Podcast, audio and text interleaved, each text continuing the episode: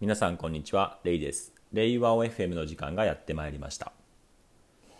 最近ツイッターかどこかでちょっと見たんですけれども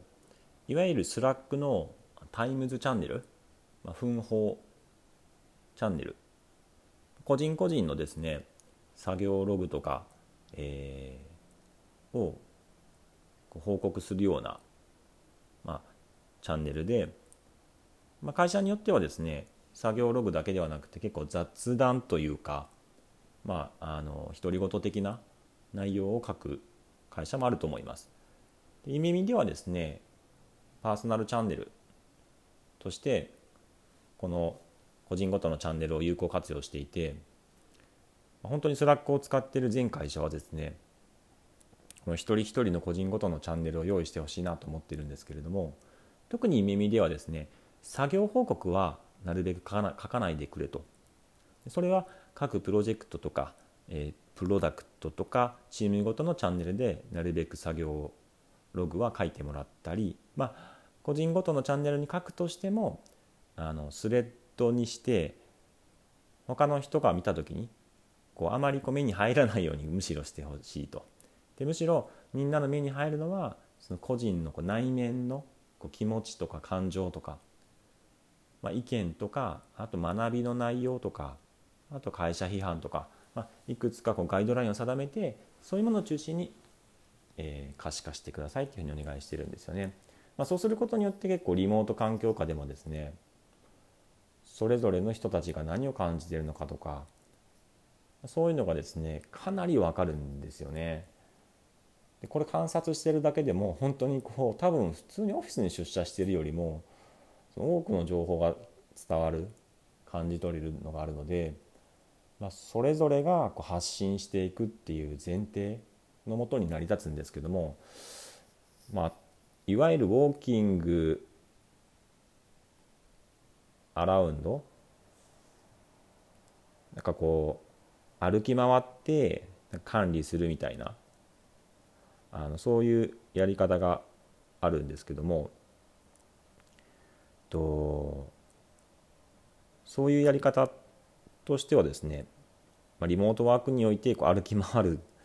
ちょっと何してんのみたいな感じでこう歩き回ってまあ挨拶するみたいな感じじゃないですけども個人ごとのチャンネルを見回ってこう絡んでいくコメントつけたりして絡んでいくっていうのは個人的にはリモートワーク時代におけるこう優れたマネージャーの良い習慣なんじゃないかなと思っていてまあ、おすすめしたいなと思ってます。本題なんですけどもあのいわゆるこう組織組織図についてなんですけども綺麗な会社の組織図と実際のところは裏の組織図であるそんなお話ですね。で裏の組織図って何かっていうとあの別にこうねあの秘密結社とか地下組織とかっていうのがあるわけではなくてですねあの実際のところこう組織図の中でこうなんかこう営業推進とかわかんないです。経営企画とか、えー、なんかこうハブとなるようなこうこう推進するような組織があったとしても実際にこうそこのね推進してる人がですねうまくこう機能していないとあの実際の業務の流れっていうのはなんかこうそういうのをちゃんと仲介するような人がいたとした時にその人その別の仲介する人が中心に組織の情報の流れとか、えー、アウトプットのの循環というのがされていると思っていてあとはですねこう実際のところこう A, 部 A の部署と B の部署がこう部長同士が不仲でなかなか連携取れない時に別の、えー、裏であのコミュニケーションを取ってやり取りするとか。なんかそういうこう正式な組織とは違った裏の組織ってやっぱあるじゃないですか。この裏の組織っていうのは別にその悪い意味ではなくてあのある意味こう組織がの実態を表している、えー、そういうふうに言われてるんですよね。でこのその裏の組織図っていうところをどちらかというとですねあのむしろこの裏の組織図に合わせて組織図が変わっていくっていうふうにこう組織がですね変わっていくのが健全で無理にですねあの形式的な表面上の組織図っていうのを維持する必要ってないんですよね。逆に言えばですね例えば相性が合わない人がいた時にですね無理にその組織に所属する所属し続ける必要ってないなというふうに思っていて配属されてなんか上司と相性が合わないっていう時にこう無理をしてずっとこうチームに続けるっていうのはとっても不幸だなっていうふうに思っていてで多くの組織だとなかなかその部署移動って簡単にできないですよね。例えば自分が所属している課の課長とめちゃくちゃ相性が悪いとした時にでも部署移動ってその自分が所属している課長の基本的に承認をもとにで配属元と配属先の両方の中承認がいるのが多分一般的だと思うんですね。まあ、もちろんそのその上の部長あるいはこう人事とかに相談して移動をこう願い出るっていうのはあると思うんですけども、まあ、これすっ飛ばすことになるのでなかなかちょっとこう気がためらうことですよね。どうです？か難しくないですか？なかなかねすっ飛ばすって。だからまあそんな簡単にはですねちょっと移動させてください。あのちょっと折りが合わないんでっていうふうに言えないので、まあ、少なくとも半年とか頑張りますよね。あちょっと合わないなと思ったらすかさず移動ってあんまないと思うんですよね。そうなった時に、まあ、本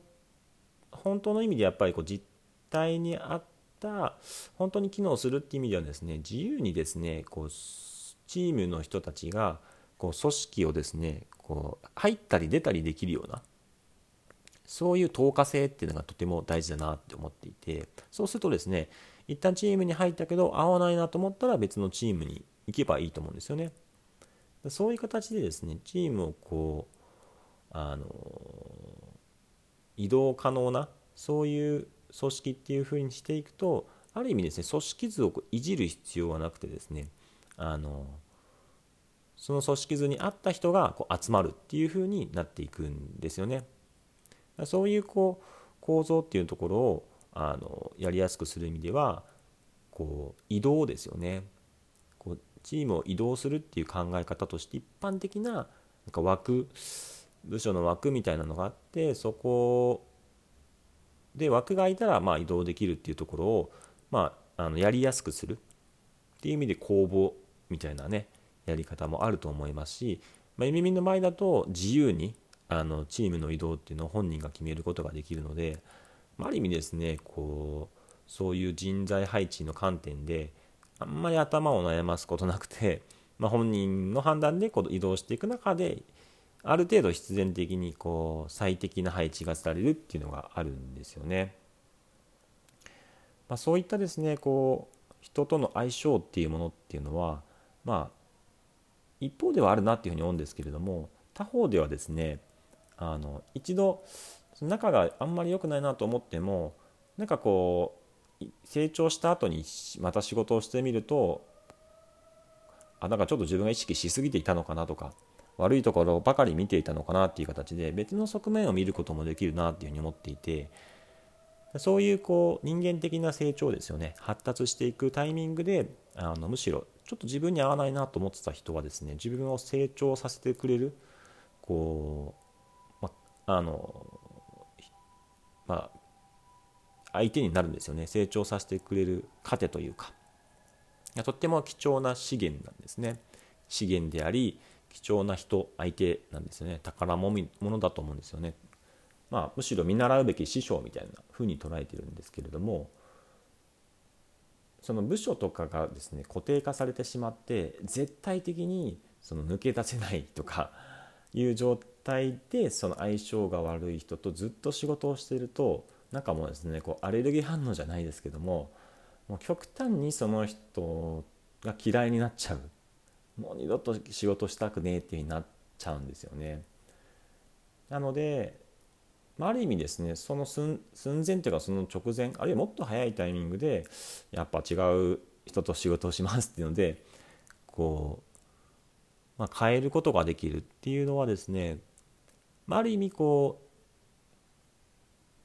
立ち直れないというか解消できない回復できないくらいに嫌いになってしまうとか仲が悪くなる前に一旦離れるっていう意味ではですねでそういう意味でも健全だなっていうふうに思っていてまあなんかこう復活のチャンスとか再チャレンジのチャンスをちゃんと残したまま一回離れるっていうことができるのでそういった意味でもですねなんかこう無理にですねあの